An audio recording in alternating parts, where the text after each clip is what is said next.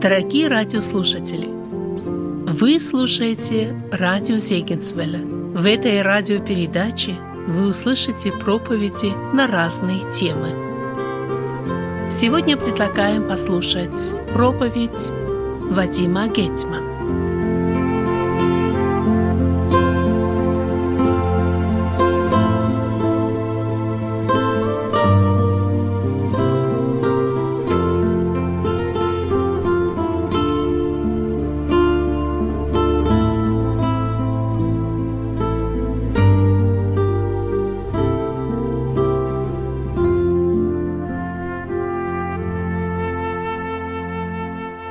Братья и сестры, я прочитаю из Евангелия от Матфея, 20, 26 глава, 20 стих. Евангелие от Матфея, 26 глава, с 20 стиха. «Когда же настал вечер, он возлег с двенадцатью учениками. И когда они ели, сказал, «Истинно говорю вам, что один из вас предаст меня». Они весьма опечалились и начали говорить ему, каждый из них, «Не я ли, Господи?» Он же сказал в ответ, опустивший со мною руку в блюдо, этот предаст меня. Впрочем, Сын Человеческий идет, как написано о нем, но горе тому человеку, которым Сын Человеческий предается. Лучше было бы этому человеку не родиться. При сем и Иуда, предающий его, сказал, «Не я ли, Равви?» Иисус говорит ему, «Ты сказал». И тогда, когда они ели, Иисус взял хлеб и, благословив, преломил, и, раздавая ученикам, сказал, «Примите, ядите, сие есть тело мое». И, взяв чашу и благодарив, подав им, и сказал, «Пейте из нее все, ибо сие есть кровь моя Нового Завета, за многих изливаемая во оставление грехов. Сказываю же вам, что отныне не буду пить от плода сего виноградного до того дня, когда буду пить с вами новое вино в царстве Отца моего». Часто беседуя с братьями, а также ну, на, на каких-то форумах, возникает вопрос, был ли Иуда во время вечери Господней с учениками. Прочитанное место Писания дает нам некоторые возможности ответить на этот вопрос. Не хотелось бы как-то представлять себе, чтобы Иуда, который, как мы знаем, оказался предателем, присутствовал вместе с учениками на вечере Господней. Ведь это означало бы, что он, наверное, тогда или недостойно участвовал в ней, или сам Иисус Христос не видел его сердца – Неужели наш Господь, видя сердце Иуды, не предупредил бы его при участии, что ты делаешь? Ты недостойно протягиваешь свою руку для того, чтобы принимать мою кровь и мое тело. Но, друзья, давайте заметим, что в прочитанном отрывке из 26 главы Евангелия от Матфея говорится о том, что это было 12, а не 11 учеников. Что разговор о предательстве состоялся перед вечерей, и потом не написано, что Иуда ушел. Может быть, другие евангелисты прольют больше света на этот вопрос. Евангелист Лука повествует о вечере Господней в 22 главе. Вот о том самом вечере, о котором мы говорим сегодня, там говорится с 17 стиха. Давайте прочитаем. Евангелие от Луки, 22 глава, 17 стих.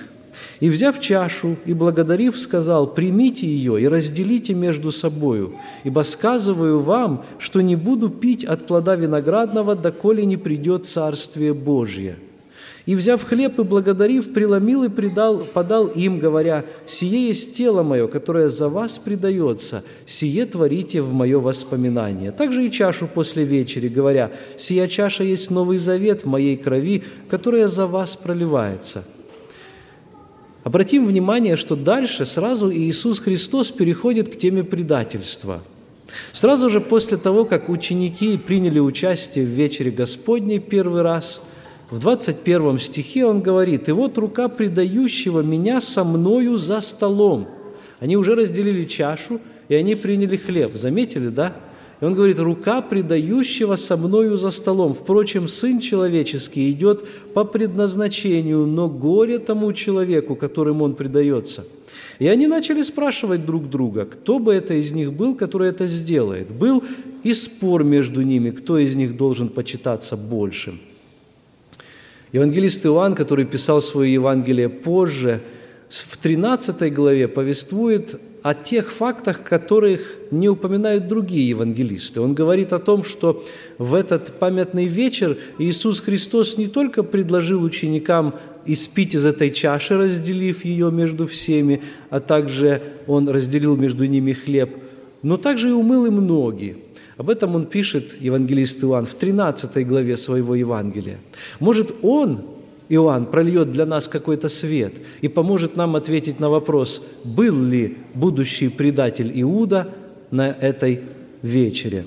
В 13 главе со 2 стиха Евангелия от Иоанна мы читаем – Иоанна 13 глава 2 стих. «И во время вечери, когда дьявол уже вложил сердце Иуду Симонову Искариоту предать его, Иисус, зная, что Отец все отдал в руки его, и что он от Бога исшел и к Богу отходит, встал с вечери, снял с себя верхнюю одежду и, взяв полотенце, припоясался». Мы находим здесь, что это происходит во время вечери. Дальше мы пробежим немножко – до конца главы, 30 стих посмотрим здесь, в этой 13 главе. Тут написано, «Он, приняв кусок, тотчас вышел, а была ночь. Когда он вышел, Иисус сказал, «Ныне прославился Сын Человеческий, и Бог прославился в нем». Итак, друзья мои, как вы думаете, как вы на основании вот этих нескольких мест Писания, которые мы с вами прочитали, ответили бы на вопрос, был ли Иуда Искариот на Тайной вечере, принимал ли он хлеб и вино? Был, да, вы заметили. Я тоже склоняюсь к этой точке зрения, хотя находятся разные мнения по этому вопросу, но сравнивая эти места Писания, я не нахожу иначе, как ответить «да» утвердительно на этот вопрос. Но как это так, спросите вы, да? Кто-нибудь возмутится по этому вопросу, скажут некоторые, этого не может быть, тем не менее это так. Я сегодня хочу об этом, друзья, с вами немного поговорить и поразмышлять. А действительно, как это так, что Иуда, предатель, был на вечере Господней? Сложная личность Иуда. И самые разные эмоции вызывает он как у верующих, так и у неверующих людей – Одни с ненавистью смотрят на него и говорят, как мог он, будучи со своим учителем три с половиной года, видя все его чудеса, и тем не менее вот взять и предать его, совершить такой страшный грех. Другие, напротив, смотрят на него и говорят, нам жалко его, хотя он этот грех совершил, но ведь он потом еще и удавился, он закрыл для себя дверь к прощению. Неужели можно было себя так сильно казнить? И находятся и те, ну, правда, не среди верующих, конечно, людей, которые с восхищением смотрят на него, мол, герой, вы посмотрите, выступил и вот э, такое заявление сделал, своего учителя предал. Хотя, наверное, таковых людей очень мало. Есть и такие, которые говорят, нечестно было бы одному человеку понести такое огромнейшее наказание за то, что он предал своего учителя – Давайте посмотрим на Иуду после вечери. Сегодня у нас четверг, а мы перенесемся на несколько часов вперед. Помните, вот та самая ночь, ночь в Гефсимании, в которую был арестован наш Спаситель, она еще перед нами, она грядет. Потом будет утро пятницы, и мы можем представить себе Иуду в раскаянии, в муках совести, человеком, который не представлял, что так все произойдет Хотя вроде бы он так и хотел, но вдруг, наверное, его осенило. Это мой учитель, и он теперь должен умереть. Тогда, когда он услышал эту новость, наверное, он задрожал всем телом. Мы все себе это можем представить. Но Писание нам говорит, что он направился в Синедрион, он направился обратно к первосвященникам и бросил эти деньги, которые он получил от них. Довольно ничтожная сумма, кстати, всего 30 серебряников – Иуда три года с половиной находился с нашим Господом Иисусом Христом. Он получил самое лучшее учение и предупреждение, которое можно было бы иметь. Он видел такие вещи, которые не суждено было видеть нам. Мы не видели, как людей воскрешали, а он это видел. Мы, возможно, не были свидетелями стольких чудес, хотя какие-то чудеса могли иметь в нашей жизни или в жизни наших близких, но я думаю, что никто из сидящих здесь не скажет, а я свидетель ну, многих чудес, которые подобны тем, которые творил Иисус Христос. И тем не менее, вот контрастом ко всему этому является то, что этот человек избрал предательство. И вот что самое удивительное. Наш Господь Иисус Христос все это время знал его сердце. Он даже знал его перед тем и до того, как он его изберет. И зная это сердце, он все равно допустил его до вечери Господней, о чем мы с вами уже только что сказали. Иуда участвовал в этой вечере, хотя, может быть, мы бы и сказали, что он участвовал недостойно. Мы не знаем его сердца в тот момент, хотя уже бы написано, что в это сердце вселялся дьявол, сатана, что он уже сотрудничал с дьяволом в этом плане – а что можно было бы сказать о других учениках, которые тут же, как мы прочитали, стали спорить между собой насчет того, кто больший? Понимаете, в их духовном состоянии трудно сказать, были ли они достойны, и тем не менее Христос их допускает. Друзья мои, урок в этом для нас. Иногда мы смотрим на кого-то и думаем, тот человек недостоин или этот. Но сам человек должен решить, и проверить себя. Да испытывает же, Слово Божье говорит, себя человек. У нас нет права испытывать друг друга. Да, диакон церкви или пресвитер церкви может сделать замечание кому-то, кто не является членом церкви или находится на церковном замечании, попросить не участвовать, попросить воздержаться. Но даже тогда человек сам должен принять это решение. Итак, после этих событий как мы только что прочитали, после вечери Иуда, получив, можно сказать, такой намек от Иисуса Христа, последнее предложение о милости, о прощении, о благодати, когда Христос ему дал этот кусок, обмокнутый в вино или в фруктовый соус, как говорят другие источники, некоторые другие переводы. Вот он получает этот кусок хлеба и потом выходит с этим куском, или выходит, получив этот кусок – что делаешь, делай быстрее, говорит ему Христос. Иуда пре, принимается за это дело, он не останавливается. В этот момент у него был выбор. Он мог бы остаться, он мог бы покаяться. Он ведь видел, что его учитель точно знает, куда направлены мысли его сердца. Он видел, что Христос, для него ничего не сокрыто, и тем не менее он уходит, уходит от вечного света, уходит от источника света – в кромешную тьму и к властителю тьмы. Итак, Иуда узнает позже, что его учителя приговорили к казни. Потом, как мы знаем, история Иуды не заканчивается, она продолжается, и трагическим концом является то, что Иуда наложил на себя руки – видя полную безысходность своего положения. Люди спрашивают, где Иуда находится сегодня? Библия отвечает на этот вопрос. Деяние апостолов в первой главе говорит с 24 стиха. Это то место, в котором апостолы, на этот раз их было 11, Иуды уже с ними не было, после воскресения и вознесения нашего Господа собрались и решили избрать себе по Слову Божьему еще одного апостола, который тоже, как и они все остальные, ходил вместе с ними. И вот было сказано, они помолились и сказали, «Ты, Господи, сердцеведец всех, покажи из сих двоих одного, которого Ты избрал, принять жребий сего служения и апостольства». Обратим внимание на следующие слова. «От которого отпал Иуда, чтобы идти в свое место». А в какое место пошел Иуда, друзья? – как вы думаете, было ли небеса тем местом, в которое пошел Иуда? Если мы еще сомневаемся, и у нас нет четкого ответа на этот вопрос, давайте откроем еще один отрывок. Он записан в шестой главе Евангелия от Иоанна. Шестая глава Евангелия от Иоанна, 70 стих. Иисус отвечал им, «Не двенадцать ли вас избрал я, но один из вас дьявол». Вдумайтесь в эти слова. «Я избрал всех вас, — говорит Христос, — и тем не менее один из вас дьявол. Даже среди избранных есть те люди, которые сотрудничают с сатаной.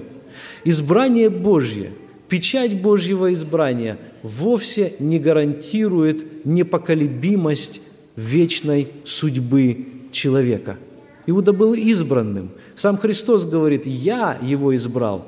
Но здесь же он признает, что Иуда был самим дьяволом. Не то, чтобы он был самим дьяволом, но он уже начал сотрудничать с дьяволом в этом плане. 71 стих. «Это говорил он об Иуде Симонове Искариоте, ибо сей хотел предать его, будучи один из двенадцати». Сатана имел влияние на Иуду. Иуда мог бы отказаться от этого влияния, но он не отказался. Шаг за шагом, постепенно, принимая одно решение за другим, допуская одну мысль за другой, одно действие за другим, он сдавался не на милость Божью, а на милость сатаны и шел по той тропе, которая была перед ним. Итак, где же находится сегодня Иуда, друзья? На небесах или нет? В твоем месте. Прочитаем еще одно место, чтобы узнать, что же это за место. Евангелие от Иоанна, 17 глава, 12 стих, говорит так. Иоанна 17, 12. «Когда я был с ними в мире, я соблюдал их во имя Твое, это первосвященническая молитва нашего Господа. Он молится своему Отцу, и он говорит о своих учениках, и он говорит, «Тех, которых Ты дал мне, я сохранил, и никто из них не погиб, кроме сына погибели». Да сбудется Писание. Кто такой сын погибели? Это как раз и есть тот самый Иуда, о котором мы говорим сегодня. Друзья мои, сын погибели сегодня находится в месте погибели – мы не всегда можем сказать, что человек, который совершает самоубийство, делает это в здравом рассудке. И поэтому, возможно, правильное будет сказать, что Господь является судьей всем самоубийцам, хотя самоубийство то ли другого человека, то ли самого себя является грехом. А тогда, когда человек убивает себя, он не может покаяться, потому что у него нет этой возможности после смерти, он сам перерезает себе эту возможность. С Иудой точно так и получилось. Сегодня есть люди, которые тешат себя ложной надеждой, думая о том, что по тем или иным причинам у них есть право или возможность самому окончить свою жизнь. Они думают, что всепрощающий и всемилующий Бог как-то спишет все это и забудет, и не посмотрит на их грехи – но, друзья мои, само самоубийство являлось кульминацией жизни Иуды. Это было последнее звено той цепочки, которая началась, наверное, еще тогда, когда рука Иуды незаметно для других апостолов э, заходила в ящик для денег. Помните, он, именно его избрали носить деньги, он был казначеем братства, так сказать. Ящик с деньгами был вместе с ним, и было написано, что он был вором. Время от времени он брал эти деньги, возможно, как-то оправдывая это для себя. К сожалению, человек, который берется за один грех, не останавливается, он идет дальше, и эти грехи наслаиваются. Позже этот человек, Иуда, смог оправдать для себя самое гнуснейшее и страшнейшее преступление, которое можно было бы себе представить – предательство Сына Божьего – Друзья мои, в Евангелии от Матфея, в 27 главе, в 3 стихе мы читаем, Евангелие от Матфея 27.3. «Тогда Иуда, предавший его, увидев, что он осужден, и раскаявшись, возвратил тридцать серебряников первосвященникам и старейшинам». Некоторые люди смотрят на этот стих и говорят, да, но Иуда раскаялся. Может быть, Господь вменит ему это покаяние – я надеюсь, друзья, мы все понимаем, что есть разные виды покаяния. Одно дело – это сожалеть о своих грехах. Есть множество грешников в этом мире, которые сожалеют о содеянном. Есть множество алкоголиков, которые сожалеют о том, что вот они такие, но при этом они ничего не делают для того, чтобы выбраться из этого положения. И самое главное, не просят у Бога ни прощения, ни силы для того, чтобы освободиться от своего порока – то же самое, к сожалению, произошло и с Иудой. Да, у него было покаяние в форме сожаления, но не перед Богом, а перед первосвященниками. Он как бы хотел вернуться назад и перечеркнуть свое действие, которое теперь он видел, не привело, может быть, к желаемым результатам. Он видел, что он поступил неправильно, но сделать уже ничего нельзя было. И первосвященникам не нужны были его деньги – да и покаяние его им тоже было не нужно. А перед Богом он не каялся и не просил прощения, и поэтому прощения, к сожалению, он не получил. Но неужели, зададим себе этот вопрос, этот человек с самого начала был настолько плохим? Неужели он всегда был вместилищем зла? Неужели он был сыном погибели с самого начала? То, что Христос знал его сердце, то, как он закончит, это верно. Но была ли у Иуды другая возможность? Может быть, он для этого был и предназначен? Вы знаете, у него была то же самая возможность, какая была у каждого другого апостола. Посмотрите, как и любой другой апостол из двенадцати, он тоже был избран. На него показан был перст Божий, на него был пал этот выбор стать не просто одним из учеников, 120 или 70, а именно стать одним из 12, что являлось большой честью. Он, как и все остальные апостолы, тоже все оставил для того, чтобы последовать за Христом. Он, как и все остальные апостолы, посвятил три с половиной года своей собственной жизни, чтобы день и ночь пребывать с учителем и с группой ближайших его учеников и повсюду следовать за Христом.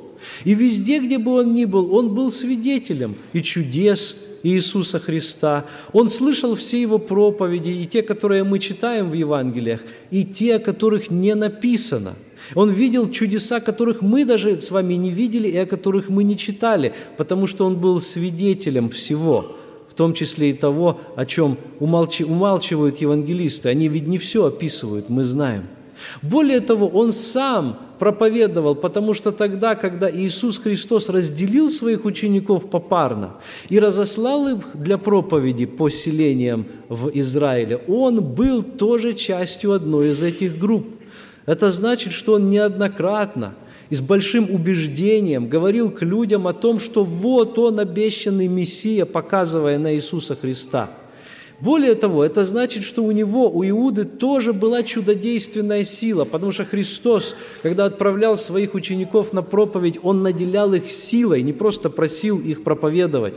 Он наделял их своей чудодейственной силой для того, чтобы они тоже воскрешали мертвых, исцеляли больных и творили всякие различные чудеса. Он был частью двенадцати, самого близкого круга к Иисусу Христа людей – то есть тех, которым было уготовано позже иметь то самое место патриархов нового Израиля, то есть церкви. Помните, Христос сказал, что именно им, 12 апостолам, уготовано сесть на этих 12 престолах и судить 12 колен Израиля. Если бы кого-то из учеников спросили о том, подозреваете ли вы вот этого, показав на Иуду в том, что он станет предателем, да они бы сказали, вы с ума сошли. Это кристально чистый и честный человек. Посмотрите, как он посвященно, как и мы все следуют за нашим учителем. Более того, друзья мои, давайте ответим себе на вопрос. Вы бы поставили казначеем, собирателем денег, кассиром того человека, который является нечестным, который хоть какие-то тень сомнения вносит? Конечно, нет – Человека, которого мы ставим сегодня на такую позицию, мы ставим честного человека, который показал себя хорошо и которому можно доверять, так тем более они тоже. Это группа учеников Иисуса Христа. Иными словами, то, что можно сказать об Иуде, можно было бы с уверенностью сказать о Петре, об Иоанне, об Иакове. Он, Иуда, имел все то же, что имели они. Видел все то же, что видели они воспринимал все то же, что воспринимали они. Бывает же такое. Два человека вырастают в одной и той же семье, имеют один и тот же опыт, вырастают совсем разными людьми, и мысли поворачиваются у одного в одну сторону, у другого в другую. Каин и Авель имели одно и то же свидетельство. Они вместе провели тысячи часов со своими родителями, беседуя о том, как было там, в, в Эдемском саду, и как стало после грехопадения. Но один пошел в одну сторону, другой пошел в другую сторону. И вы знаете, казалось бы, то, что у Иуды произошло, должно было бы как-то отразиться на его жизни, на его лице, может быть. Но ничего подобного мы не видим. Мы не видим, чтобы кто-то его вообще в чем-то заподозрил. Похоже, что все это открылось уже позже. Вы заметили, что всякий раз, когда мы читаем вот эти списки апостолов в Евангелиях, Евангелисты, которые писали Евангелие уже, ну, кто сколько лет, кто 30 лет после жизни и смерти Иисуса Христа, кто, вот как евангелист Иоанн, уже в 90-е годы, в конце первого века. И вот всегда Иуда находится в конце этого списка, и всегда ему дается определение Иуда, который предал его, то есть предал Господа – это говорит о том, что даже по прошествии многих лет сами ученики Христа, сами апостолы, сами евангелисты, писавшие Евангелие, не могли для себя полностью ответить на вопрос, как это могло произойти, почему это произошло. Для них до сих пор, по прошествии десятилетий, это был шоковый момент. Это было большой неожиданностью – это было тем неприятным сюрпризом, который они по-прежнему переживали и думали, как это могло произойти. Поэтому и мы сейчас, когда мы задаем себе вопрос, а откуда все это началось, единственное, что мы можем сказать, трудно. Трудно сказать. Потому что у него был потенциал с самого начала, хороший потенциал. И с самого начала у него был плохой потенциал. Он мог бы развиться в хорошего человека – продолжая следовать за Иисусом Христом, но он, к сожалению, избрал другую дорогу. Я убежден, что то же самое есть и для нас сегодня, друзья. Библия нам говорит, только я, говорит Господь, знаю намерения, которые я имею о вас. Намерение, чтобы дать вам будущность и надежду. Вы, наверное, все слышали такое выражение. У Бога есть чудесный план для твоей жизни. Я тоже подписываюсь под этим выражением. Я убежден, что это так. У Господа есть чудесный план для жизни каждого из нас. Но знаете ли вы, дорогие мои, что у дьявола тоже есть план для нашей жизни? Как вы думаете, он чудесный? Наоборот. У его план убить и погубить. Его план завалить нас духовно и физически. Его план полностью нас уничтожить. Этот план он осуществляет. И на примере Иуды мы видим, как эти два плана, один Божий, другой дьявольский, проявляли себя. Зависит от человека, какой план выбрать. В какой-то момент своей жизни, мы не знаем в какой, где была эта точка отсчета, Иуда выбрал этот второй дьявольский план. Может быть, это не было одно решение, а это была такая серия решений, знаете, как одно за другим, один шажок мелкий для, за другим и так далее. Однажды я встретил одного служителя, и он сказал, я совершаю тюремное служение, я очень уважаю этих людей, с которыми я встречаюсь в тюрьме – а я имел неосторожность с ним как бы поспорить и говорить, знаете, ну как ты можешь с ними общаться? Это ведь люди, которые совершили преступление, они там в тюрьме находятся. Ну вот как вот в этой среде ты, ты можешь находиться вообще? Не, не, не давит ли на тебя этот груз? Он мне сказал вещь одну, о которой я до сих пор думаю, о которую я никак не могу забыть.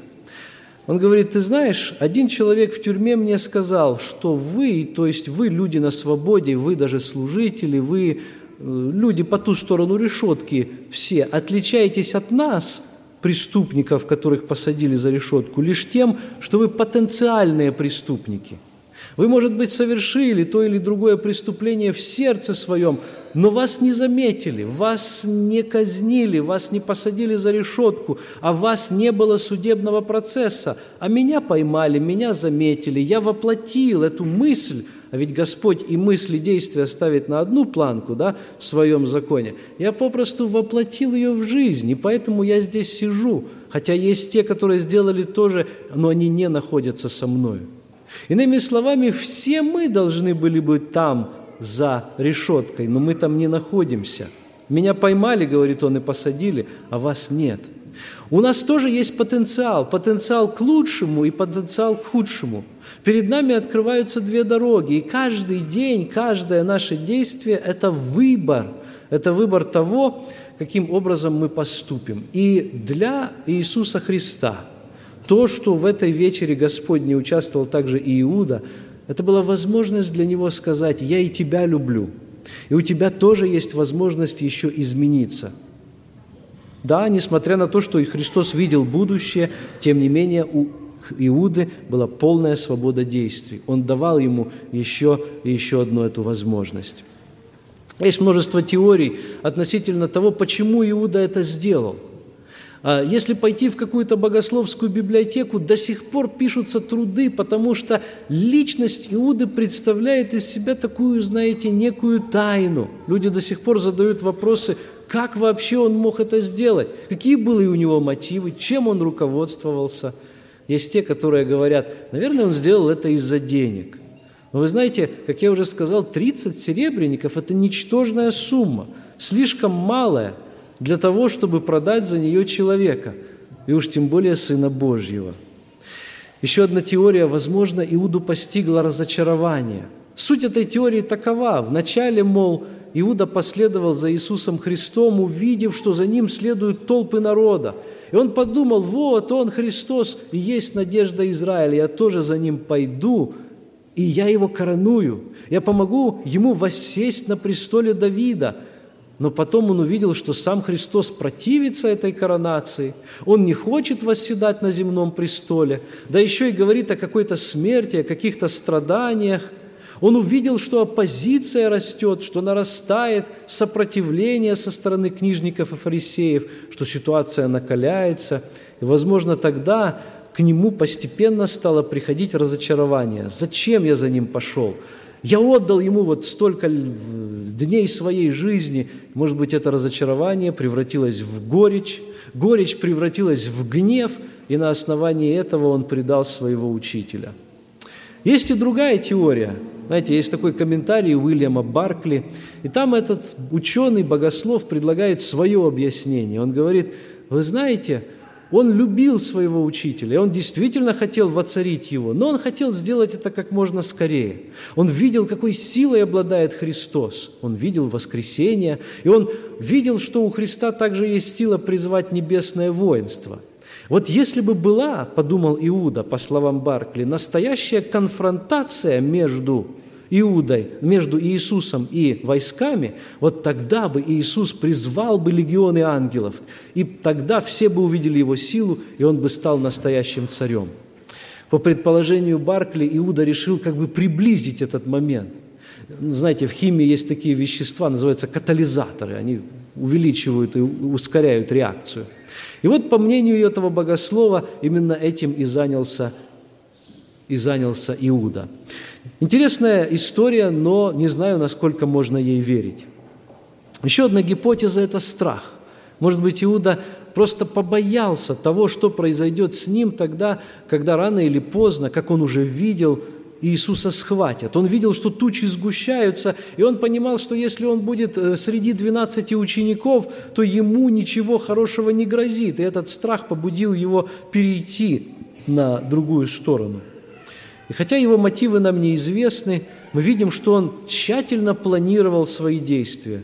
Он пришел к первосвященникам, он заключил с ними сделку, он взял эти деньги, которые были ему даны, потом он привел солдат к Иисусу Христу и, наконец, поцелуем, что вообще кощунственно выдал его – Помните, еще Христос к нему обращается даже в этот раз и говорит, целованием ли ты предаешь Сына Божьего? Я думаю, что это еще один, возможно, уже последний или предпоследний шанс, который Христос давал ему для того, чтобы одуматься и покаяться. Что ты делаешь? Вот сейчас прямо поди на колени, сейчас моли о пощаде и милости и раскайся в своем грехе. Благодать, которая была у Христа, простиралась до конца жизни Иуды. Но вы знаете, интересный стих находится в Евангелии от Иоанна в 18 главе. В этой главе Иоанн описывает, как те, которые пришли арестовывать Христа, пришли к Нему, они стоят здесь, и Иуда подошел к Иисусу, он поцеловал его. 18 глава, 5 стих говорит, ему отвечали, ну, кого вы ищете? Ему отвечали, Иисуса Назарея. И Иисус говорит им, это я. И дальше написано, стоял же с ними Иуда, предатель его. Заметьте, он стоит не с учениками, он стоит с ними, то есть с солдатами, с храмовой стражей, которая пришла с кольями и цепями для того, чтобы повязать Сына Божьего. Он перешел на их сторону. Он перешел на их сторону не только физически, но и духовно. Он стал один из них. Вот здесь вот происходит этот окончательный водораздел – Почему мы обо всем этом говорим, друзья? Особенно в канун Вечери Господней, когда мы вспоминаем это торжественное событие, установленное Христом. Повторюсь еще раз, то, с чего мы начали, и тот вывод, который мы для себя сделали на основании Писания. Иуда там был. И у меня вопрос, а находится ли здесь среди нас Иуда? Помните, как на него отреагировали ученики, какой вопрос они себе задавали и Христу. Помните этот вопрос, когда он говорит, здесь находится предающий меня. Что они спрашивали? Не я ли, Господи? Заметьте, Писание нам говорит, да испытывает же себя человек. Вот это испытание. Пусть сегодня это испытание будет также и нашим испытанием. Ведь страшно подумать, что среди ближайшего круга учеников Христа нашелся такой ученик, который предал его. Но потенциал Иуды, то есть потенциал отпасть, потенциал предать, потенциал отойти от Господа, возможность это сделать есть и в каждом из нас. Страшная истина заключается в том, что в каждом из нас живет частичка Иуды. Это ветхая природа, это дьявольские нашептывания, это наши плотские стремления, это вожделение и похоти, которые мы лелеем. И если мы им даем вверх, как было в случае с Иудой – который не смотрел за своим сердцем и не бодрствовал, это может рано или поздно привести вот к таким плачевным результатам, которые получились у Иуды. Поэтому нам важно себя спросить. Иуда тоже был при вечере Господней, и мы сегодня можем находиться здесь. И есть люди, которые думают, раз я член церкви, раз я из христианской семьи, раз я знаю много библейских истин, раз я здесь, среди народа Божьего – то я, протягивая руку, участвуя в этой вечере Господней, сам автоматически получаю благословение. Есть такие церкви, которые даже это учат. Они говорят, вы знаете, таинство спасает само по себе. Вот ешь этот хлеб, это и есть поддерживающее твою духовную жизнь тело Иисуса Христа. Вот пьешь это вино, это и есть та самая кровь Иисуса Христа, которая как бы духовно течет по твоим жилам и тебя оживляет. И вот этим ты будешь жив – и человек думает, ну, тогда не важно, какой жизнью я живу, молюсь я или не молюсь, в грехе я живу или нет, читаю ли я Писание или нет, все равно я вкушу от этих святых даров, как они там называются, да, и со мной будет все в порядке. Друзья, участие Иуды в вечере Господней напоминает нам о том, что так думать опасно, так думать нельзя. Если даже апостол стал предателем – что тогда можно сказать о нас? И первый кандидат на роль Иуды – это тот, который стоит перед вами сейчас. Потому что Иуда был столь же достойным, как и все остальные апостолы, как мы уже с вами читали, да? Он имел все те же качества, он был апостолом. И поэтому тот, кто сегодня здесь может занимать первенствующее положение – являться даже служителем, пресвитером церкви, это не спасает и не оберегает нас от того, что у нас тоже может быть Иуда в сердце. Послание к евреям в 3 главе, в 12 стихе говорит, «Смотрите, братья, чтобы не было в ком из вас сердца лукавого и неверного» Иуда 3,12, «дабы вам не отступить от Бога живого». Есть такая опасность. Мы должны следить за собой, мы должны проверять. Часто человек, который имеет какое-то сокровище, проверяет его, смотрит за ним – я имею обыкновение носить в определенном моем кармане кошелек, не скажу в каком. И вот я проверяю, находится он там или нет, и иногда мне становится не по себе, когда вдруг я его там не чувствую. Вот так бы мы проверяли наличие Господа в нашем сердце и нашу полную посвященность Ему. Вспомним перед нашей молитвой о том, что сила греха велика – мы не справимся с ним в одиночку. Нам нужна помощь нашего Господа Иисуса. Мы также, взирая на историю Иуды, понимать должны, что мы несем ответственность за наш выбор. И то, что мы участвуем в вечере Господней, само по себе нас не спасает и не дает нам гарантии избрания. И даже то, что Господь избрал Иуду, вовсе не означало, что он уже имел автоматически вечную жизнь до конца. Ему необходимо было еще пройти этот путь. И он, к сожалению, оступился.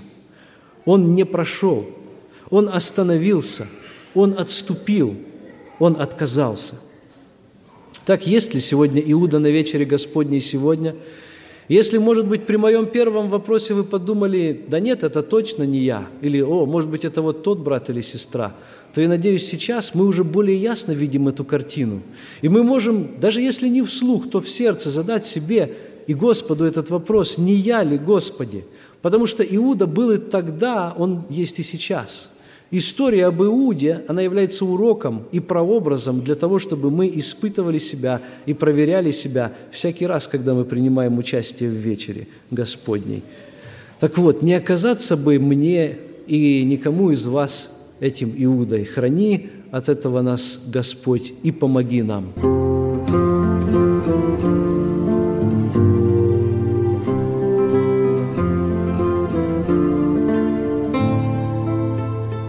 Вы слушали радио Зейкинсвелле «Волна благословения», город Детмалт, Германия. Дорогие радиослушатели, мы желаем вам Божьих благословений –